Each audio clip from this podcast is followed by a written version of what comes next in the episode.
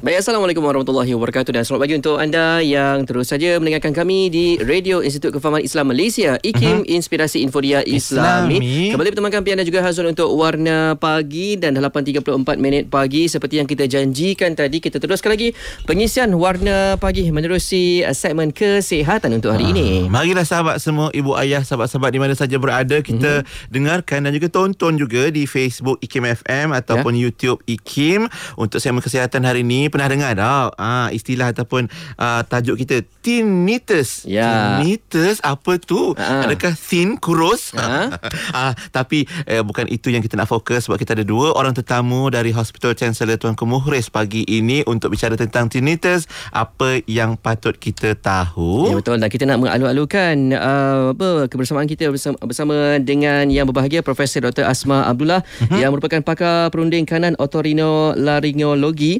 Dan juga Dr. Nur Ashikin Kamarudin yang merupakan uh, pegawai perubatan yang kedua-duanya dari Hospital Chancellor Tuanku Muhriz. Ah, Assalamualaikum, Assalamualaikum, Prof dan Doktor.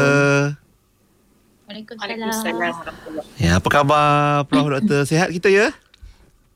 Sihat. Sihat. Okey, alhamdulillah. Ha, yang yang mana kita nak terus je cerita tentang tajuk kita hari ni tinnitus. Mm-hmm. Ada yang tanya gapo dia tu. Yeah. Tapi yang kita tahu sebab kita ada pakar otorinolaryngologi ataupun ENT pagi ni pastinya hmm. berkaitan dengan telinga kita.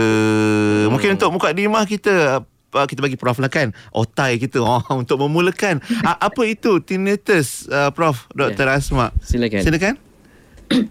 Okay, Assalamualaikum warahmatullahi wabarakatuh dan selamat pagi. Saya ucapkan terima kasih saya dan Dr. Nashkin ucapkan terima kasih kepada pihak IQ menyebut kami. Uh-huh. Um, tinnitus ataupun tinnitus itu adalah satu uh, keadaan di mana pesakit tu mengadu uh, telinga dia ataupun kepala dia dia dengar bunyi berdesing. Uh-huh. Bunyi berdesing tu sama ada ianya bunyi uh, high frequency macam i ataupun low frequency hmm, ataupun bunyi macam bunyi cengkerik ataupun sebarang bunyi. Jadi bila seseorang tu dengar bunyi berdesing tanpa ada external stimulus, ha, contohnya kita dengar bunyi aircon, mm-hmm. itu bukan tinnitus. Tapi kalau misalnya kita tidak ada apa-apa bunyi di luar mm-hmm. tetapi kita perceive sound, ha, ataupun mm. kalau bahasa Inggerisnya perceptions of ringing sound inside the ear or the brain without external stimulus. Itulah yang dikatakan tinnitus ataupun tinnitus. Okay. Maknanya bunyi tu di dalam telinga. Kita rasa macam bunyi tu datang dari dalam. Ha. Ah. Ha, dari dalam. Oh, kalau bunyi luar, bunyi aircon, bunyi enjin, bunyi orang bebel tu, hmm. itu lain lah. Kita boleh bezakan ha, kan, Prof? Ha. Ha. Tapi bunyinya jelas ke ataupun bunyinya macam sayup-sayup je, Prof? Dari ha. dalam... Uh, How loud it is? Ha. Okay. Dia ada kategori iaitu dia panggil mild, ringan, moderate, sederhana ataupun yang kuat. Okey, kalau misalnya bunyi macam perlahan, dia boleh juga misalnya 24 hours ataupun uh, sekejap ada, sekejap tak ada, nak tidur je baru dengar ataupun masa sunyi je baru dengar. Hmm. Ataupun dia akan dengar tu kalau misalnya dia pening, sakit kepala, dia, dia risau, dia stres, uh, masa itulah bunyi tu lagi kuat. Uh, so hmm. itu sebenarnya siapa pun tak tahu bila tinnitus tu akan datang. Ha, macam tu. Oh, hmm. mungkin uh, Dr. Asyikin nak tambah sikit kalau kita boleh cerita dari sudut golongan mereka yang mengalami tinnitus. Mana nak sebut betul-betul ni? Tinnitus ke tinnitus? Prof. Yang tinnitus. Tinnitus eh. Okey, okey. Ah tinnitus eh. Kalau mana mereka yang mengalami tinnitus ni uh, dari golongan mana yang mungkin uh, biasa mengalaminya dan mungkin bila ia bermula? Dr. Asyikin mungkin nak tambah? Ah, selalunya tinnitus ni dia boleh berlaku pada semua peringkat umur. Okay. Semua peringkat umur boleh tapi yang paling kerap uh, kepada orang yang lebih tua lah. Uh-huh. Uh, lebih yang tua berusia, umur eh. 50 hingga 60 tahun ke atas uh, lebih kerap pada golongan tersebut dan juga uh, lebih kerap uh, ada studi yang mengatakan lebih kerap pada lelaki berbanding perempuan. Ha? Yeah. Oh. Uh. Sebab apa eh agaknya? Uh, Dan juga uh. smoker lah yang merokok. Oh. Uh-uh. Ah, okay. sebab saya pernah dengar prof Dan, dengan doktor uh, sajalah sebab sebelum ni kan orang kita kata kalau dengar tambah-tambah malam hmm. dengar bunyi-bunyi berdesing ni ada benda lalu. ada benda kat luar tingkap lah segala bagai lah kan. Itu mungkin uh, rumors ke apa berita-berita tak benar tapi oh rupanya ada tinnitus dan kalau uh, mungkin doktor Asyikin nak sambung tadi golongan yang yang biasa mengalami. Hmm.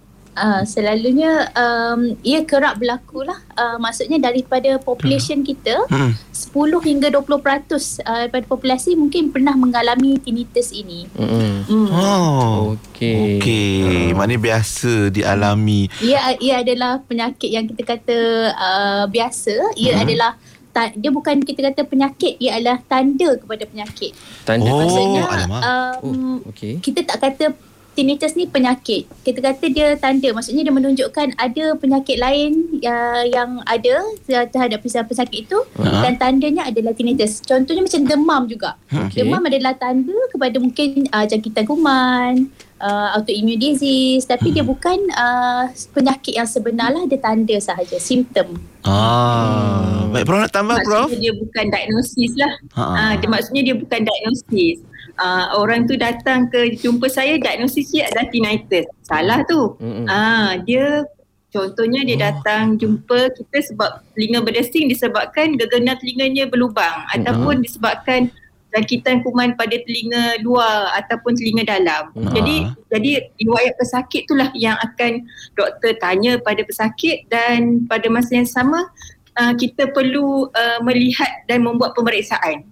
Uh, itu oh. sampai kepada dia punya uh, kita kata diagnosis apakah mm-hmm. penyakit uh, pesakit tersebut. Oh, okay. maknanya akan datanglah penyakit lain lah daripada uh, tinnitus yang sedang dialami tu. Mm-hmm. Eh, itu tanda-tanda nak datang penyakit tu macam mana Prof? Kalau kalau plan kata macam tu takut juga sebab di kalangan uh, pesakit juga ha. ada yang ada tinnitus tu hmm.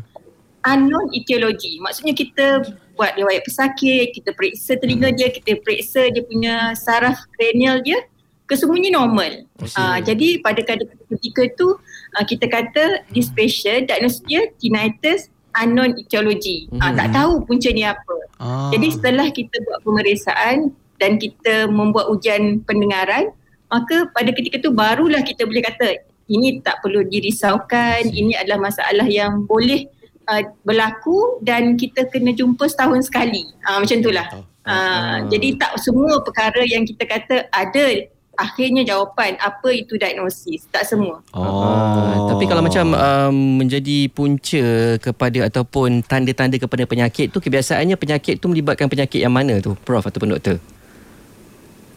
Uh, kebiasaannya maksudnya tinnitus ni uh-huh. um, macam Prof kata tadi kebanyakannya uh, kebanyakan daripada tinnitus adalah um, kita kata tidak tahu uh, puncanya lah okay. tapi kita tak boleh uh, kita kata uh, pesakit datang kata oh tak tahu punca tak kita memang kena buat uh, semualah examination, uh-huh. uh, history, uh-huh. history taking dan sebagainya. Uh, dan punca selalunya pada uh, tinnitus ni boleh jadi berbagai sebab. Uh-huh. Yang paling kerap adalah nombor satu penuaan lah. Okay. Penuaan selalunya tinnitus akan uh, bersama dengan kurang dengar. Jadi oh. uh, semakin oh, kita yeah. tua jadi kita punya apa organ-organ pun akan kita kata uh, penuaan lah jadi uh-huh. dia akan uh, kurang dengar uh, selalunya pada uh, frekuensi yang tinggi masalah pendengaran itu bercampur dengan tinnitus. Uh, lagi satu penyakit yang kerap uh, dikaitkan dengan tinnitus adalah um, uh, masalah apabila uh, seseorang pesakit itu terdedah dengan bunyi. Terdedah uh-huh. dengan bunyi yang kuat uh, terlampau lama lah. Contohnya uh, pekerja-pekerja di kilang ataupun uh, di industri-industri yang terdedah pada bunyi yang kuat dalam uh, kira kata uh, lebih daripada uh, lebih, lebih daripada uh, uh, uh, apa uh, desibel yang yang ditetapkan. Okay, kalau di Malaysia desibel ditetapkan 18 85 desibel 8 uh-huh. jam sehari. Jadi selalunya kalau ada pendedahan pada bunyi yang terlalu kuat ni Uh, lebih daripada 8 jam sehari mungkin dia akan masalah kita panggil uh, noise induced uh, hearing loss jadi bila dia ada noise induced hearing loss dia selalunya dia akan bersama dengan tinnitus. Dua penyakit ni selalunya memang uh, yang paling kerap bersama tinnitus lah. Aha. Selain uh, itu see. ada juga penyakit-penyakit lain yang boleh uh, menyebabkan tinnitus juga. Dan juga uh. dia juga ada juga ada punya tanda lain. Uh-huh. Maksudnya katalah uh, apa-apa yang masalah dekat telinga jangkitan kuman contohnya jangkitan uh-huh. kuman pada telinga dalam atau telinga tengah uh-huh. ataupun telinga luar lah. Jadi bila jangkitan kuman selain daripada tinnitus dia akan ada masalah lain mungkin dia akan demam uh, dia akan uh, rasa sakit telinga ataupun dia akan mengadu uh, keluar nanah pada telinga hmm. ada yang diikuti dengan uh, berpusing perasaan hmm. macam diri ini uh, berpusing lah berpusing hmm ataupun uh, environment berpusing. Uh-uh. Oh, uh, itu macam vertigo je doktor. Uh-uh. Iya betul vertigo. Oh, okey okey okey. Ha, oh maknanya banyak juga boleh dikaitkan uh, dengan tinnitus yang sedang kita bincangkan hari ini, kesan-kesannya dan mungkin ada orang di sekian hmm. lama, mungkin sahabat-sahabat kita yang tengah dengar ataupun tengah menonton Facebook dan YouTube sekarang ni, ada tak yang sedang mengalami macam tu? Kalau ada boleh tak kongsi bunyi macam mana yang anda rasa tengah dengar? Ada orang kadang-kadang dia macam feeling-feeling je. Mm-hmm. Okey je sebenarnya tapi dia rasa macam saya dengar ada bunyi pelik-pelik je kan. Boleh tak kongsikan kat situ? Mana tahu uh, Prof. Dr. Asmat dan Dr. Ashikin boleh ceritakan lebih lanjut tentang uh, tinnitus. Sebab kita ada juga gambar rajah-gambar rajah atas slide yang Prof dah bagi. Kejap lagi kita tunjuk untuk pusingan kedua boleh Prof? Boleh eh. Boleh, ah, boleh. Kan kita nak cerita lebih lanjut tentang apa? Punca lah macam mana tinnitus ni boleh berlaku pada kita.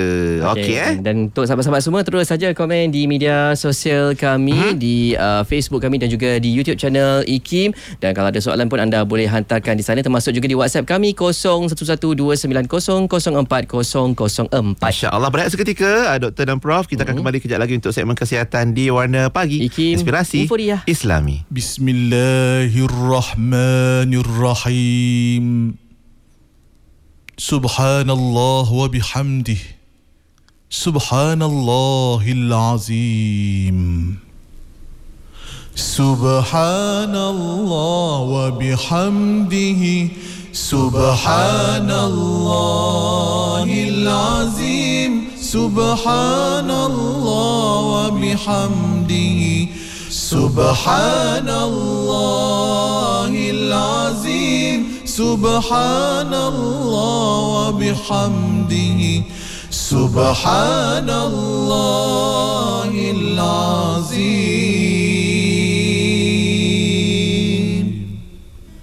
سبحان الله وبحمده. سبحان الله العظيم. سبحان الله وبحمده. سبحان الله العظيم. سبحان الله وبحمده. سبحان الله العظيم.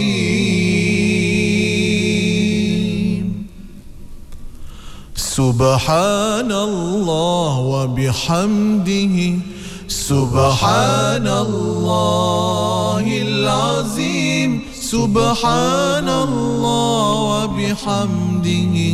سبحان الله العظيم. سبحان الله وبحمده. سبحان الله العظيم. Kota Baru 89.8 masih lagi mendengarkan Warna Pagi Iki Teman kampian dan juga Hazwan pada waktu ini uh-huh. Dan kita masih bersama menerusi segmen kesihatan kita hari ini Membincangkan tentang tinnitus Apa yang patut kita tahu Dan kita masih yep. lagi bersama dengan sahabat kita Dari Hospital Chancellor Tuanku Muhriz Iaitu Profesor Dr. Asma Abdullah Pakar ENT Dan juga Dr. Nur Ashikin Kamarudin Yang merupakan pegawai perubatan ah, Jom sebelum kita sambung kan Prof dan Doktor uh-huh. Pusingan kedua ni Kita kongsi sikit komen-komen sahabat kita Dan yeah. perkongsian mereka Macam contoh Peng Yuganu katanya Saya kerja bawa keren uh-huh. Kalau satu hari tak tidur sebab ada kerja konkret selalu bunyi bersing tu pening kepala. Ha, mungkin sebab kurang rehat dek kerana kerja keras yang dilakukan. Lepas mm-hmm. tu uh, Hasbullah Abu Kasim juga bertanya adakah kekerapan menaiki kapal terbang juga menyumbang pada mm-hmm. masalah uh, tinnitus atau tinnitus yang sedang kita kongsikan hari ini. Satu lagi Norizan katanya dah mm-hmm. alami masalah ni berterusan 6 tahun mm. hingga sekarang. Jadi pendengaran pun kurang di sebelah telinga saja. Oh, mungkin bolehkah ia terjadi sebelah saja? Mm-hmm. Adakah masalah ini boleh diobati? Okey, rawatan kita fokus pusingan ketiga eh doktor uh, eh. Okey. Prof eh. Uh, mungkin sekarang ni kita nak cerita tanda-tanda uh. simptom tinnitus ni macam mana? Hmm. Uh, dia uh, kan kita kata tinnitus tu adalah tanda. So kalau misalnya okay. hanya tinnitus sahaja uh-huh. dan tidak ada kurang pendengaran, uh, tidak ada telinga bernanah tidak ada berpusing ataupun bertaigo, tidak ada numbness pada bahagian pipi ataupun muka jadi sengit, Okey. uh, maka pada ketika tu uh, kita kata buat uh, rawatan dengan doktor dan pastikan itu adalah disebabkan oleh hanya tinnitus yang tidak disebabkan punca yang kita tak diketahui. Ha. Ya. Tetapi kalau misalnya telinga bernanah di- disebabkan oleh jangkitan kuman pada telinga luar, Mhm. maka pada ketika tu uh, kita kena buat uh, rawatan cuci telinga dan kita bagi antibiotik ataupun disebabkan tahi telinga yang banyak. Ah. Sometimes bila tahi telinga yang banyak penuh dalam saluran telinga tu kita akan dengar, dengar bunyi berdesing. Oh, Jadi ya? untuk saya nak komen sikit. Saya nak komen sikit yang tadi puan cakap uh, kurang pendengaran bersama-sama dengan tinnitus di sebelah telinga tu adalah satu benda yang warrant. Sebab tu saya memilih uh, tinnitus apa yang kita patut tahu ialah kalau jadi pada kedua-dua belah telinga tu kita tak berasa khawatir sangat. Mhm. Kita mungkin kita kata most probably disebabkan oleh faktor usia. Tapi kalau umurnya 40-an, 45 sampai 50-an, middle age lah kita katakan, Mhm. Uh, berkaitan dengan sebelah saja telinga dan kurang pendengaran. Itu wajib bagi saya lah untuk buat ujian uh, pendengaran. Uh, kita mesti jumpa doktor untuk u- buat ujian pendengaran. Okey. Kalau ujian pendengaran tu mengatakan bahawa ada ke, ke, uh, satu keadaan kita panggil asymmetrical hearing loss, pada ketika tu uh, kita mesti buat next step buat MRI. Uh, nanti kita kongsikan gambar MRI dan juga ujian pendengaran. Ha, ha. Kalau kita kalau kita nak kongsi sekarang kita ada banyak gambar-gambar yang Ah, boleh, Prof boleh. Asmat bagi Ha. kita tengok dulu dan mungkin uh, apa Prof boleh komen dan doktor boleh tambah-tambah sikit tentang hmm mari kita masuk dalam Okey. telinga. Ya, silakan. Kita meneroka dalam Ah, telinga. Elok okay. elok Kian kongsikan yang normal telinga dulu. Oh, yang gambar yang normal. normal telinga. Oh alamak Ah. saya kena cari Ah, no, saya kena cari dulu ni. Ah, Okey. ah. Oh ni. Okey. Yang okay, ni. Ah, okey. Ini adalah gambar otoskopi yang menunjukkan telinga kanan dan kiri yang normal. Hmm, Ah, itulah gambar te- uh, tergenang telinga kita. Mhm. Okey, uh, yang seterusnya Ha ah. Ya, Saya ya, tak no. saya takutlah nak ubah Prof takut.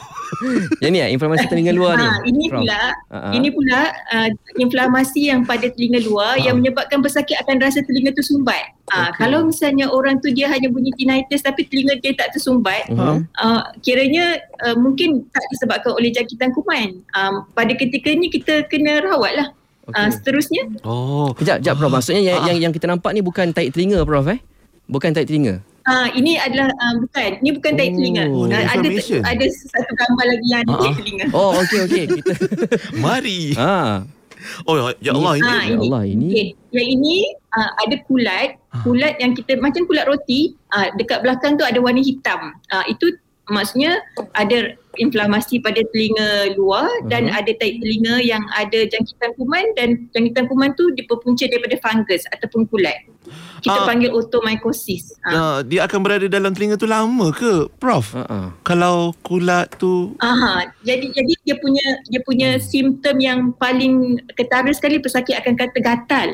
Gatal, sakit dan telinga berdesing. ha? apa ataupun telinga berbunyi. Ha. Oh. Oh, oh okey itu itu pun boleh jadi punca eh kenapa bunyi tu kita dengar sebab Mhm. inflamasi dan juga kulat atau fungus ya. Ha. Okey. So seterusnya Kita nak pergi next eh okey. ha, ha, Saya next. nervous. Okey. Okey. Okey, kalau kata kita tengok di sini pula, pula dia punya bahagian telinga tu daripada bahagian luar sampai ke gegenang telinga tu tidak dapat dilihat. Jadi pada ketika ni kalau pergi ke uh, pegawai perubatan ataupun uh, doktor swasta dia hanya bagi ubat titis sahaja. Sedangkan rawatan pada ketika ini bukannya ubat titis tapi ialah kita kena cuci telinga tu bukan guna syringing ataupun guna air tapi guna suction. Ah ini kena perlu dapat rawatan daripada ah, daripada pegawai perubatan ENT ataupun mana-mana hospital yang ada ENT. Ha ah. ah. Ah it, itulah yang sometimes or, uh, orang akan kata saya sakit telinga. Saya pergi jumpa doktor, doktor bagi ubat titis, telinga saya lagi teruk. Oh. Ah, jadi disebabkan radang tu Hmm. me, uh, berkumpul dan juga uh, ubat titis tu pun menyebabkan tak kena pun pada bahagian yang kita nak uh, target tu. Uh, Oh. pada ketika ini uh, kita kena uh, proper ear toilet. Uh, macam itulah. Oh, oh. Hmm. Okey, ada lagi tak Prof? Kalau nak sambung eh, kita sambung eh tengok gambar ada, seterusnya. Ada, ada, ada. Lagi lagi penting. Uh, Ini lagi penting. Okey. Ha. So kalau dalam keadaan ni pula ha. genan telinga tu berlubang. So kalau telinga berlubang tu dia dia memang tak tak dengar tu dah lama. Tetapi bila akhir akhir akhir ni mungkin selain daripada tak dengar uh-huh. uh, dia tak ada telinga menanah dulu je masa kecil-kecil telinga dia menanah uh-huh. lepas tu sekarang ni baru dia datang rasa berdesing uh-huh. uh, pada ketika ni kita kena kata bahawa uh, insyaAllah jangan risau ini bukan disebabkan oleh ketumbuhan bunyi okay. berdesing tu bukan disebabkan oleh ketumbuhan tapi masalah ni berasosiasikan dengan telinga yang berlubang dan juga uh, pendengaran yang kurang Oh, kalau hmm. gegendang telinga berlubang, maknanya kita akan mengalami masalah pendengaran kan Prof? Maknanya tak, tak dapat ah, dengar. Kurang pendengaran. Baik. Ha-ha. Oh, tapi bunyi tu tetap ada di dalam telinga kita. Bunyi uh, apa ha, tu? Bunyi tu kita dengar hmm. dalam telinga boleh, dalam kepala pun boleh. Hmm. Dalam otak pun boleh. Oh, ya Robi. Baik. Okey. Ada lagi Prof? Okay, next seterusnya, eh. seterusnya. Baik. Uh, InsyaAllah okay. kita pergi next. Eh, alamak, alamak silap pula saya. Uh, uh, okay. Okay. Jangkitan. Okay. Hmm. Ini seterus, seterusnya uh, ini pun jangkitan kuman yang berada dengan tai telinga yang dah banyak. Uh, jadi kenapa Allah jadikan uh, seseorang tu sakit pada orang yang kurang pendengaran disebabkan oleh tai telinga kalau hmm. tidak dia tak perasan. Uh-huh. Dia guna cotton bud Mas tiap minggu guna cotton bud, lepas mandi guna cotton bud, tiap bulan guna cotton bud. Jadi tai telinga tu masuk ke dalam ke dalam ke dalam akhirnya dia tak dengar tapi dia tak perasan. Uh-huh. So Tuhan jadikan kita ni rasa sakit. Bila kita rasa sakit, oh barulah kita jumpa dengan doktor dan doktor akan merawatnya sebaik mungkin. Oh, hmm. oh maknanya banyak benda yang kita kadang-kadang tak perasan. Kita dah terbiasa ah. ni, Prof. Okey. Ya, yeah. uh-uh. uh-uh. Yang seterusnya, uh, kalau kalau berlaku yang begini, uh-huh. sebenarnya sebab tu antara niat saya dengan Dr. Ashikin ialah untuk menyatakan bahawa kalau misalnya bunyi berdesing tetapi ada blood stain discharge, uh-uh. ada nanah yang berdarah, uh-uh. dia orang tua dan dia juga ada ada kelenjar pada bahagian pipi ataupun leher. Uh-huh. Ini disebabkan oleh ketumbuhan pada bahagian telinga. Uh, jadi bukan terlalu simple ataupun terlalu mudah kita ambil uh, tahu tentang tinnitus ni. Uh, jadi kalau ada perkara yang kita kata sangat orang kata mesti kita as a warrant sign lah kita katakan ialah ataupun warrant symptom ialah uh, blood stain ear discharge ataupun ada kelenjar pada bahagian telinga ataupun bahagian leher. Hmm. Oh, dan maknanya ya, perkara uh, ini akan selalu selalu berlaku eh uh, prof. Dia tak selalu. Tak selalu. Dia dia tak selalu hmm. tapi kami kami akan terasa macam kenapa orang ramai di luar sana tidak prihatin untuk bawa ibu bapa yang mengadu telinga dia bernanah dan ada hmm. darah especially orang tua. Okay. Uh, itu itu yang concernnya kalau kita buat rawatan awal maksudnya lebih baguslah. Oh. Kalau yang ini uh, uh, ini ni jarang sangat berlaku tetapi dia punya bunyinya adalah kita panggil pulsatile tinnitus. Bunyi dia ikut bunyi uh, bunyi berdesing tu ikut bunyi nadi.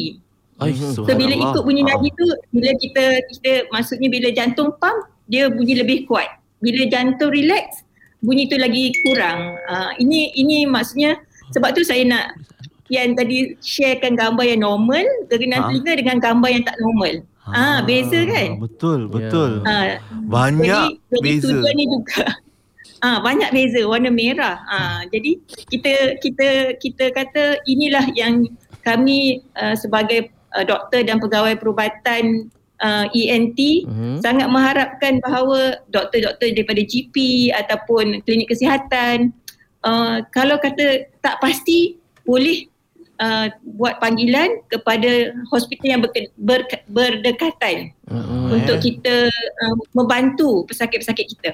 Ah okay. ini kalau sahabat-sahabat kita yang sedang mendengar radio mungkin ramai yang confused kata apa benda prof cerita ni. ah kita dah tunjukkan tadi slide beberapa keadaan bagaimana rupa bahagian dalam telinga kita yang normal sampailah yang mengenai pelbagai masalah tanda-tanda pada uh, tinnitus yang sedang kita bincangkan hari ini termasuk ada fungus semua tadi kan hmm. dan uh, dan mungkin kalau Dr. Asyiki nak cerita pula macam mana pemeriksaan ke atas seorang pesakit yang datang mengadu ada bunyi itu dilakukan ke atas mereka mm-hmm. atau diagnosis itu dilakukan uh, doktor Okey.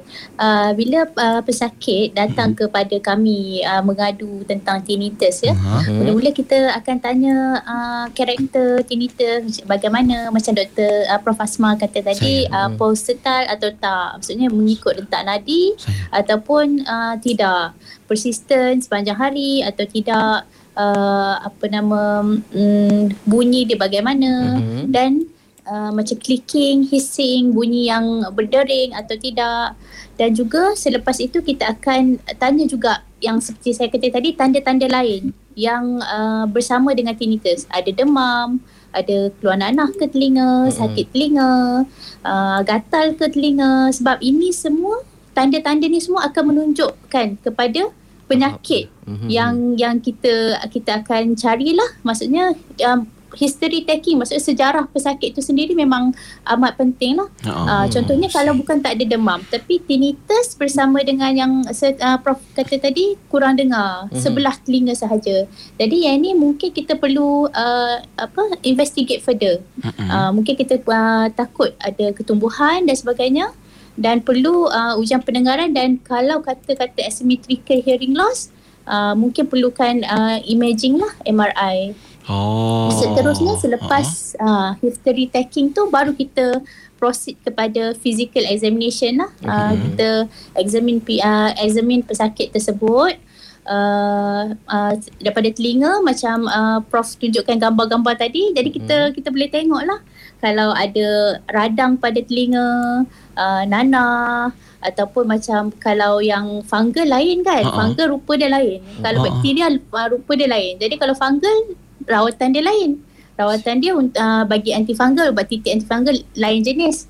Kalau bakteria dia bernanah, dia merah, kadang-kadang sampai ke telinga dalam dia uh, uh, apa gegendang pun merah ataupun gegendang pun uh, dah dah pecah oh, uh, okay. pada telinga dalam. Mm-hmm. Jadi uh, uh, kita kena periksa untuk bagi rawatan yang se- yang betulnya lah. Yang sesuai uh, lah eh. Yang sesuai. Oh, sebab tu uh, penting. ada lagi mm. uh, Sila sila doktor sila. Ada lagi. Uh, ada lagi yang macam uh, kata kita kata macam sama juga pendengaran uh, kurang pendengaran sebelah telinga mm-hmm. bersama dengan tinnitus. Uh, bila kita buat ujian pendengaran tengok dia conductive hearing loss maksudnya hearing loss tu daripada telinga luar jadi mungkin kita perlu buat pemeriksaan hidung pula mm-hmm. sebab uh, kita ada uh, tumor di pangkal hidung pula kalau di sebelah katalah uh, sebelah kiri dia akan boleh menyebabkan tinnitus dan kurang dengar conductive hearing loss di sebelah sahaja. Ha. Oh. Ha, yang ni uh, bukan konduktif lah. Yang oh, ni ialah eh? asymmetrical eh? hearing loss. Ah, ha. Mungkin Puan nak sambung sikit. Contoh, yang ni ha. adalah ujian pendengaran lah. Ha. Selepas hmm. daripada physical uh, examination yang saya cakap tadi. Examine telinga dan uh, kelenjar. Kalau ada kelenjar, hidung. Jadi kita akan uh, apa teruskan dengan ujian pendengaran. Uh, ujian pendengaran contohnya kita akan dapat uh, beginilah uh, kita mm-hmm. panggil itu uh, pure tone audiometry lah pure untuk check uh, kita punya kadar uh, pendengaran telinga maksudnya sebelah kanan ni yang uh-huh. di belah kanan yang merah color merah tu uh-huh. uh, dia ada masalah pendengaran uh, berbanding dengan telinga kiri oh. uh, uh, uh, tengok dia maksudnya dia, eh? kalau tengok kat situ uh, bunyi tu bunyi tu perlukan bunyi yang lebih kuat uh, de- dekat 50 desibel, Ma. 60 desibel. Bunyi tu ha. kena kuat lagi bunyi baru pesakit tu dengar. Oh, uh, itu antara ujian-ujian lah. yang 20 desibel yang dekat Saya. atas tu mm-hmm. tak dengar. Oh, oh alamak. Oh, mana itu antara contoh ujian uh, pendengaran contoh dilakukan lah. Contoh ujian eh. pendengaran kita lah. Certain, ha, certain desibel. Uh, ya, yang boleh didengar. Maksudnya mula-mula kita bagi desibel rendah, hmm. frekuensi desibel yang uh, ber, apa berbeza desibel dan mm-hmm. juga uh, semakin tinggi dan juga berbeza frekuensi. Sebab yeah. ada orang yang dia dengar macam uh, low frekuensi dia dengar. Maksudnya mm-hmm. yang bunyi mm, macam mm-hmm. tu dia dengar mm-hmm. tapi bunyi yang i tu dia tak dengar. Ah, okay. Jadi kita boleh tengok yang mana bunyi mana yang dia ada masalah dengar, ada yang mana yang dia tak ada yang dia tak dengar. Uh, uh, tapi kalau macam telinga kita ni doktor, sama ke kekuatan hmm. bunyi untuk untuk uh, desibel dia? Maksudnya kekuatan kita untuk mendengar sesuatu level of hearing masing-masing uh, ni sama, sama ke, ke kalau ikutkan kanan tu? standardnya standard. Uh. Ya, yeah. standardnya normal hearing ialah patutnya 25 desibel, 20 25 desibel tu dah patut dah dengar dah kekuatan tu. Okey. Uh, di uh, range of frequency lah semua macam frekuensi yang kita ni ada ni. Tapi frekuensi untuk uh, uh, percakapan tu dalam uh, 2 hingga 4 ribu macam tu lah frekuensi dia. Okey. Ah. Okey. Oh, Tapi cerita. semua sama lah sepatutnya normal uh, 25 desibel dah dengar. 25 desibel. Okey, Ha? itu yang normal dan macam-macam tadi ada yang ada ya, Prof. juga yang ada juga yang kita kata kita boleh katakan uh, range tu kosong sampai 20 Mhm. 25 tu normal. Okey. Lebih daripada 25 tu mild hearing loss sampai 40. Ah. 45 hingga uh, kita panggil uh, 70 tu adalah moderate. Uh, 70 hingga 90 tu adalah uh, severe dan lebih daripada 90 tu kita kata sangat-sangat teruk ataupun profound sensory neural hearing loss. Jadi adakah kemampuan uh, mana-mana hospital untuk buat saringan kepada kepada orang yang ada masalah pendengaran ni? Saya rasa kita target kepada siapa yang berisiko. Contohnya lah kan kalau misalnya orang yang berisiko tu adalah orang yang di kalangan murid-murid. Mhm. Uh, cikgu kata dia punya performance dia drop. Rupa-rupanya bukan dia sebab nakal dan sebagainya tapi disebabkan dia tak dengar. Jadi parents lah kena concern kan sebab Hmm. anak dia kurang dengar.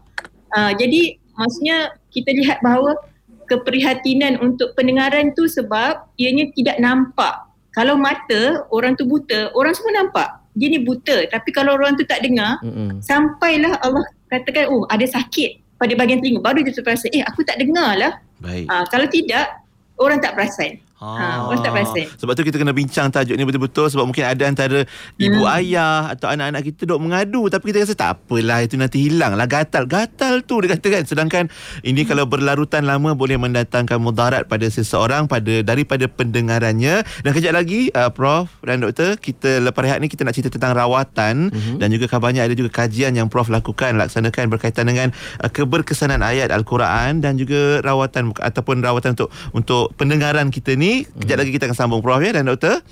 Dan sahabat-sahabat sekalian pun jangan ke mana-mana terus bersama kami untuk dengarkan banyak lagi tentang tinnitus atau tinnitus hmm. yang patut kita ketahui hari ini. Ya, sama-sama juga yang bagi anda yang tengah menonton kami secara live di Facebook IKIM FM dan juga di YouTube channel IKIM pun anda boleh sharekan juga video ini supaya kita dapat kongsikan sama-sama ilmu pagi ini berkaitan tentang tinnitus, okey?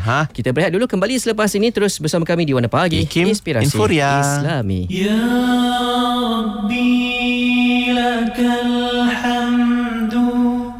كما ينبغي لجلال وجهك وعظيم سلطانك Wahai Tuhanku Bagimu segala pujian Sebagaimana yang selayaknya Dengan kebesaranmu Serta keagunganmu Kekuasaanmu. Ya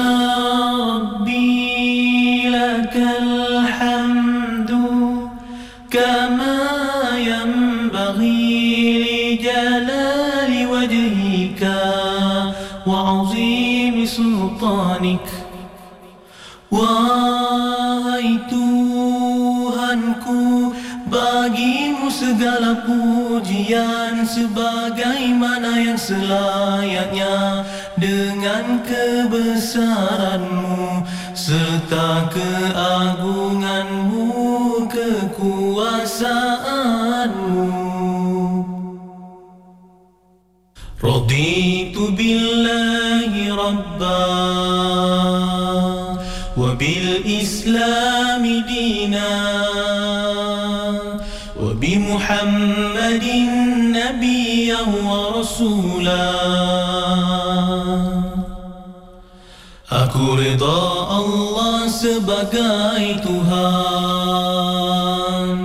Dan Islam sebagai agama Nabi Muhammad sebagai Nabi dan Rasul Raditu billahi ربا. وبالإسلام دينا. وبمحمد نبيا ورسولا.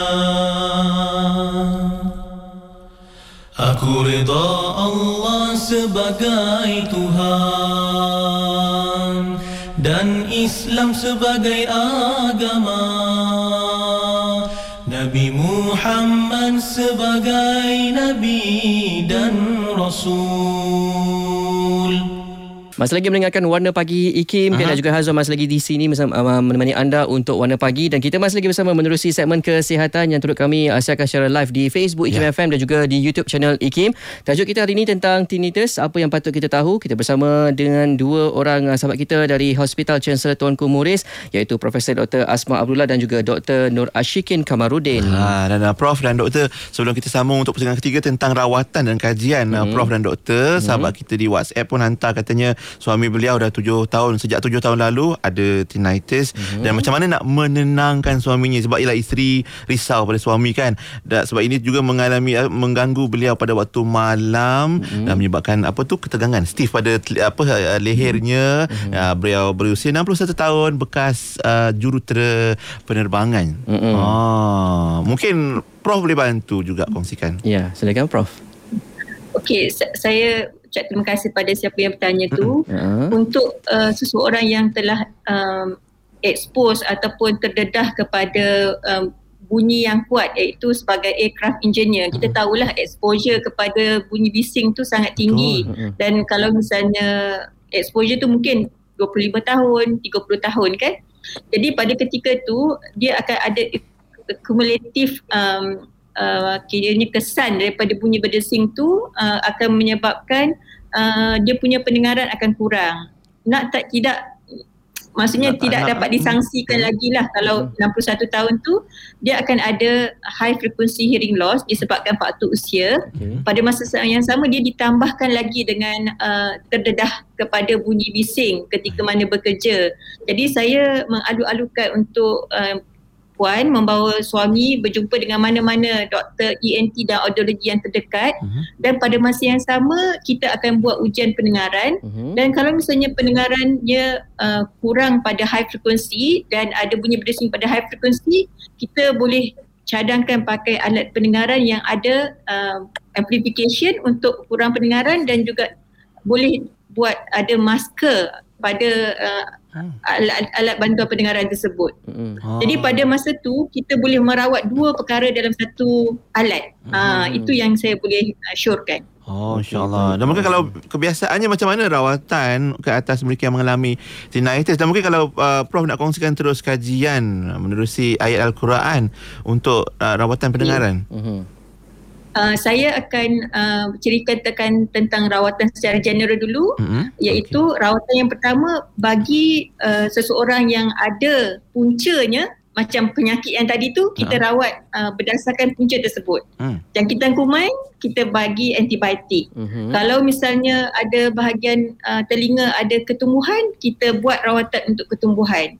Uh, ianya sedikit tetapi ianya sangat-sangat uh, membantu kerana kalau kita buat pembedahan pada ketumbuhan yang kecil uh, ianya lebih baik daripada kita buat pembedahan pada ketumbuhan dalam telinga dalam otak atau dalam telinga yang besar. Yeah. Okey.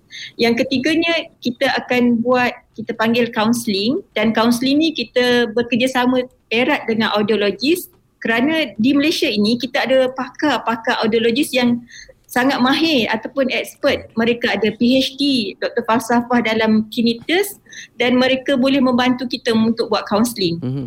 Walau bagaimanapun, saya mengajarkan postgraduate student, kita uh. mengajar bahawa uh, kita kena ada skill untuk mententeramkan pesakit yang datang. Yeah, ya, uh, jangan mula counselling kita dengan kata uh, perkara ini tidak boleh diubati, perkara ini akan sepanjang hayat. Saya selalu berkata bahawa setiap penyakit tu mesti ada ubatnya tetapi hmm. macam mana kita nak adapt in fact bila saya pergi ke Iowa Tinnitus Conference uh, pada tahun 2019 sebelum. COVID hmm. uh, benda yang sama juga telah diberitahukan kepada uh, oleh uh, Profesor Richard Taylor dia kata if let's say this tinnitus happen to the professional physician and uh, so called professional kategorinya yang macam high end lah dalam uh dalam pekerjaan kan uh, yang obsessive personality type A dan pada ketika tu kita lihat looks mungkin you kena reflect your own 24 hours time mm-hmm. maybe you not giving your time to adequately to your family uh, your wife your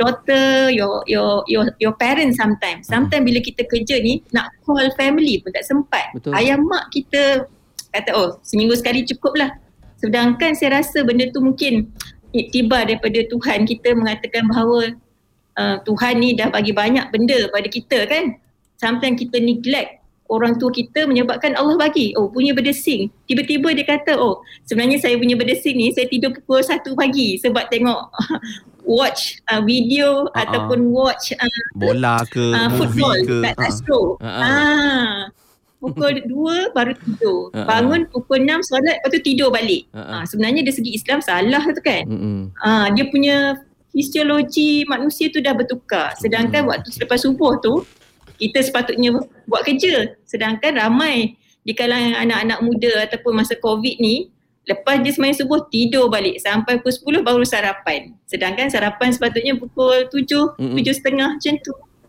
banyak benda lah dalam segi apa tu masyarakat kita kita kena ubah mm-hmm. uh, lifestyle kita lifestyle. Uh, lifestyle kita makan kat luar ah. contohnya sekarang tak ada lagi makan kat luar tapi malas pula masak Allah. Uh, Alamak. Proses food, frozen food Especially semua pada kan? anak-anak kita yang muda-muda lah kan. Ha, oh, tapi itu ada kesan lah kan. Ah, ha, baik, itu pesanan daripada seorang ibu prihatin juga pagi ini. Jom, mungkin Prof nak, nak, kongsi, nak kongsikan juga dengan dapatan kajian yang Prof lakukan juga. untuk. Oh, Okey, ini uh, bukan kajian, ini bukan yang telah oh. dah habis. Saya, okay. saya, saya persilakan Ashikin sebab ha. Ashikin lebih menjiwai oh. uh, menjiwai uh, kajian ini. Okey uh, Ashikin. Silakan Dr. Ashikin. Ashikin. Uh, baiklah, uh, kajian ini uh, sebenarnya uh, kita nak mengkaji keberkesanan uh, mendengar Al-Quran mm-hmm. dalam uh, apa membantu uh, mengurangkan beban tinnitus kepada pesakit. Okay. Mm-hmm. Jadi selalu pesakit kalau ada tinnitus uh, kesan tinnitus ni kepada pesakit walaupun ada certain uh, pesakit yang tidak ada punya masalah tapi ada juga pesakit yang sampai uh, tinnitus ni mengganggu kehidupan, hilang tumpuan, mm. tak boleh tak boleh menumpukan uh, perhatian pada pekerjaan uh, seterusnya me- menjurus kepada anxiety dan depression. Dan paling teruk sekali tinnitus ni boleh menyebabkan ada kepada pesakit yang begitu stres sampai mereka berasa ingin membunuh diri lah na'udzubillah ha, membunuh diri ataupun mencederakan diri sendiri sebab tak tahan dengan bunyi ni sebab ada orang bunyi memang perlahan tapi ada yang sampai terlampau kuat sampai mengganggu oh, yeah. jadi uh, saya uh, sekarang hendak mengkaji uh, Al-Quran mendengar Al-Quran dalam uh, menggunakan beban tinnitus. Mm-hmm. Jadi uh, dalam studi ini uh, kita akan um, memberikan pesakit-pesakit yang merasa terbeban dengan tinnitus uh, counselling counselling dan juga Al-Quran uh, sebagai uh, kita akan random lah uh, sama ada counselling sahaja ataupun Al-Quran bersama Al-Quran bersama counselling bersama dengan uh, mendengar Al-Quran. Jadi dia ada tempoh lah yang saya akan macam nasihatkan patient mm-hmm. uh, berapa hari berapa hari uh, berapa jam sehari okay. dan, dan untuk berapa tempoh dan kita akan tengok uh, sebelum beban beban apa beban tinnitus tu sebelum dan selepas mendengar al-Quran yeah. menggunakan kita punya kaji selidik lah borang kaji selidik. Oh, yeah. jadi dia ada hmm. borang kaji selidik, ada yeah. uh, kajian yang dilakukan eh keberkesanan hmm. dalam pelbagai uh, metod lah. Ya sebab uh, uh, apa uh, ban, uh, terapi bunyi ni mm-hmm. telah dilakukan oleh banyak institusi. Uh-huh uh, dan uh, kebanyakannya uh, good result bagus result dia tapi uh, study yang besar-besar uh, study yang kita kata yang betul-betul uh, uh, kita kata uh, tak ada yang yang betul-betul random yang betul-betul uh, ni valid tu dia tak ada lagi sampai lan tak oh. dapat nak kata terapi bunyi ni boleh digunakan mm-hmm. dan juga walaupun banyak juga yang kata bagus dan mm-hmm. juga al-Quran tak pernah pula orang buat Ha, hmm. padahal kita uh, Muslim, Muslim uh, negara Muslim sebab kebanyakannya guna muzik, muzik ataupun bunyi-bunyi random lah. Tak ada pernah yang guna Al-Quran. Uh, padahal kita uh, Muslim dan juga Al-Quran itu menenangkan dan dia dia memang akan dapat membantu lah bagi saya. Jadi kita perlukan kajian ini supaya kalau katalah katalah uh, katalah kajian kita ni berjaya kita boleh kita boleh implement implement uh, terapi bunyi menggunakan al-Quran kepada uh, kepada pesakit tinnitus.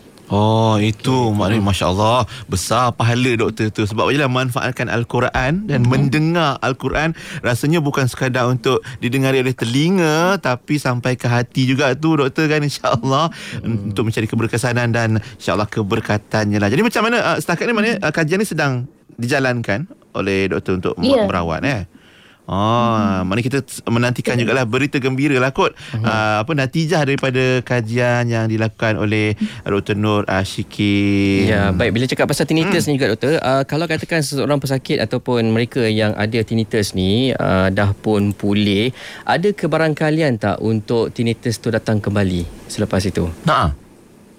Mungkin Prof relapse ya. Okay, uh, saya ada pengalaman ya, pengalaman melakukan pembedahan pada seseorang yang tadi nampak gegenan telinga dia warna merah tadi tu kan uh-huh. uh, itu kita panggil paraganglioma bila adanya uh, paraganglioma tu dia dengar tinnitus tu maksudnya 24 hours okay 24 hours uh-huh. jadi bila kita buat pembedahan kita keluarkan dan uh, kita susulkan dengan rawatan radioterapi uh-huh. dia punya uh, apa tu keberkesanan tu kurang sebanyak 70% dia tak dengar lagi uh, maksudnya dia ada improvement okay. Tapi kita kena lihat apa-apa ketumbuhan pun uh, ada kalanya dia akan datang balik semula. Mhm. Okay. Bila dia datang balik semula tu maksudnya dia tumbuh sedikit demi sedikit. Jadi uh, rawatan selepas pembedahan dan selepas radioterapi tu mesti dilakukan. Satu lagi ialah bagi seseorang yang dia sembuh, uh-huh. saya bagi contohnya dia dia kata oh tinnitus saya dah tak ada lagi lah prof dia kata macam tu kan. Ha. Tetapi tiba-tiba kan dia ditimpa musibah. Contohnya, saya beri contohnya, okay. musibah yang selalu terkesan kepada hidup manusia ini ialah kematian kan. Kematian orang yang kita sayangi. Okay. Uh, kalau katakan suami isteri, anak ataupun kita kata kematian uh. ibu bapa ataupun abang kita meninggal disebab ketumbuhan. Jadi seseorang tu dia akan dimainkan dengan perasaan dia emosi dia dia kata eh aku pun akan mati sebab kanser juga kot. So dia terfikir terfikir sampai menyebabkan jadi penyakit. Oh. stres dan juga depression. Ha, kemudian bila ada stres dengan depression dia boleh sama ada dia dapat stres dulu lepas tu bunyi tinnitus ataupun dapat tinnitus dulu baru dapat stres ataupun dapat depression. Jadi maksudnya ialah dalam kehidupan manusia ni kita kena orang kata apa eh melihatlah ada kalanya kita anggapkan apa-apa yang berlaku pada kita bunyi berdesing ke ataupun bunyi ataupun apa-apa yang kita kata berpusing ke tu mm-hmm. ada satu benda yang kita kata reflection. Tetapi kita tak boleh kata oh reflection nanti tak payah buat apa-apa nanti baik sendirilah. Eh. tak boleh juga macam tu. okey. Ah. Kena jumpa. dia, dia tak boleh gitu. Uh-uh. ah dia dia boleh datang dan pergi. Okey. Sebab tu ramai orang yang kata kita kena selawat kepada Nabi banyak, kena baca maksurat banyak kan. Ah, ha, setidak-tidaknya kita senang dengan apa yang kita beramal ni. Ah, ada satu kes sahabat kita kongsikan ni, ah, katanya beliau pernah aksiden jatuh kepala terantuk dan berdarah ah, dan kesan dia masa sunyi paling kuat bunyi tinnitus yang melanda beliau hmm. tanpa rawatan makan masa untuk pulih. Macam Prof sebut tadi lah, uh, kalau perlukan rawatan, pergilah jumpa pakar, pergilah jumpa doktor. Dan mungkin untuk ujung ni sikit lah berbaki beberapa minit ni, hmm. uh, doktor dan Prof boleh tak pesan pada semua supaya jaga pendengaran dan kalau ada apa-apa masalah, jumpa pakar. Uh, hmm. Sebagai conclusion kita juga pagi ni. Yeah. Prof? Ya. Yeah. Siapa nak? Um, silakan. Kalau kalau kalau terhantuk tu disebabkan ha. concussion. So concussion tu menyebabkan uh, concussion ataupun hentakan yang kuat pada bahagian inner ear. Dan bila pada inner ear tu adalah ada cochlea dengan semicircular canal dan ianya perlukan uh, keadaan untuk kita kata uh, repair. Uh, repair tu yang di, dibuat secara yang kita tak tahu macam mana jadinya uh-huh. dan akan ada satu istilahnya kita panggil uh, adaptation dan modification daripada central cause uh, yang di, dibuat tu secara wallahu alam. Oh. Uh, tapi oh, dia akan hilang lah. Oh. Cuma kalau ada perdarahan dalam otak hmm. disebabkan jatuh maka pada ketika tu dia akan ada muntah dengan kuat, sakit kepala sampai kita kata kalau skor tu 9 over 10 macam tu lah. Uh, macam tu. Oh. So boleh boleh kalau serentak sikit boleh je sembuh. Eh insyaallah hmm. kita doakan yang baik-baiklah untuk sahabat-sahabat kita hmm. yang apa terkesan dengan apa-apa saja insiden termasuk hmm. kemalangan. Mungkin pesanan doktor Dr. Ashikin macam mana uh-huh. untuk sahabat-sahabat kita jaga pendengaran hmm. untuk sama-sama kalau boleh dielakkan tinnitus yang sedang kita bincang hari ini. Ya. Doktor. doktor. Uh, untuk uh, yang uh, untuk yang uh, apa uh, terdedah kepada bunyi hmm. terdedah kepada bunyi yang berterusan okay. di tempat kerja sepatutnya memang yang tu uh, memang kita perlu nasihatkanlah pakai ear protective equipment hmm. uh, yang tu sebab uh, banyak jugalah yang kita jumpa uh, tak di tempat kerja tak pakai dan dia menyebabkan tinnitus yeah. lepas tu kalau kata ada masalah tinnitus jangan ambil mudah lah hmm. maksudnya perlu datang dan jumpa doktor yeah. uh, uh, untuk uh, untuk rawatan yang lebih lanjut supaya kita boleh tengok kembali sebab banyak sebab yang menyebabkan tinnitus jadi kita tak boleh ambil ringan ah. dan juga saya ingin uh, uh, ni uh, ikhlas sikit saya? kalau sesiapa yang ingin ingin menyertai uh, kajian saya tadi hmm boleh minta rujukan kepada doktor mana-mana doktor dan alamatkan kepada saya di uh, HUKM. Oh, pada doktor Nur Asyukin di HUKM. Uh, kata mempunyai masalah tinnitus dan uh alamatkan kepada saya di HUKM supaya saya boleh uh, untuk sertai kajian saya lah. Oh, boleh pergi saja ke HUKM ataupun Hospital Chancellor Tuan Komo uh, Perlu surat rujukan. Ada so, eh? surat rujukan eh? Uh-huh. Oh. Uh, dari doktor. Baik, sedikit lagi doktor. Ramai yang tanya juga ni bila uh, doktor mengatakan bahawa macam cuba elakkan daripada guna ketembat untuk uh, uh, apa penjagaan nah. telinga kan. Apa teknik ataupun cara yang sesuai untuk kita uh buang lilin telinga ataupun tarik telinga tu? Wax. Uh, sebenarnya Allah dah ciptakan kita punya telinga ni dia ha? boleh self cleansing. Okay. Maksudnya dia memang boleh uh, membersihkan diri sendiri. Kita uh-huh. ada kita panggil uh, apa? hair cell dekat uh, hair hair dekat ni uh-huh. dekat kita bulu-bulu punya telinga uh, untuk uh-huh. ni dia akan menolak wax tu okay. pergi keluar lama kelamaan. Yang masalahnya kita sebab kita pergi korek, mm. kita korek telinga tu sampai ke tempat di telinga yang lebih dalam sikit kat okay. situ tak ada, tak ada hair ni. Uh. Tak ada apa? Bulu-bulu rambut kecil rambut, ni. Ha. Jadi tak boleh nak tolak. Jadi dia tersumpat dekat telinga dalam oh. tu. Itu yang jadi telinga tersumpat tu dengan uh, oh. apa? Uh, telinga. Ha ah. Mana kita lah puncanya eh. Oh, okey. Dia akan auto cleansing ataupun yeah, bersihkan sendiri eh. Yeah. Baik. Mm-hmm. Alhamdulillah oh, banyak kita belajar hari ni. Yang penting jaga ke pendengaran kita, mm-hmm. dengar dengan yang baik-baik lah insya-Allah termasuklah dengan al-Quran yang macam uh, Dr. Nur Ashikin sedang kaji. Kita doakan kajiannya berjaya Dr. Nur Ashikin dan juga Prof. Dan untuk hari ini terima kasih banyak-banyak untuk berkongsi ilmu berkaitan dengan tinnitus ataupun tinnitus yang mana sahabat-sahabat kita pun dapat belajar. Ada yang kata macam kelas online dah hari ni. Ha, gitu. Bagi ini bukan calang-calang pensyaratan bersama apa pakar perunding kanan otorinolaryngologi. Uh-huh. Kita ada doktor pegawai perubatan kita dari Hospital Chancellor Tuan Komo Chris uh-huh. uh, HUKM yang uh, pagi ini bersama kita. Terima kasih Prof. Terima kasih doktor. Terima kasih semua. InsyaAllah jumpa Baik lagi, lagi ya. Assalamualaikum. Assalamualaikum.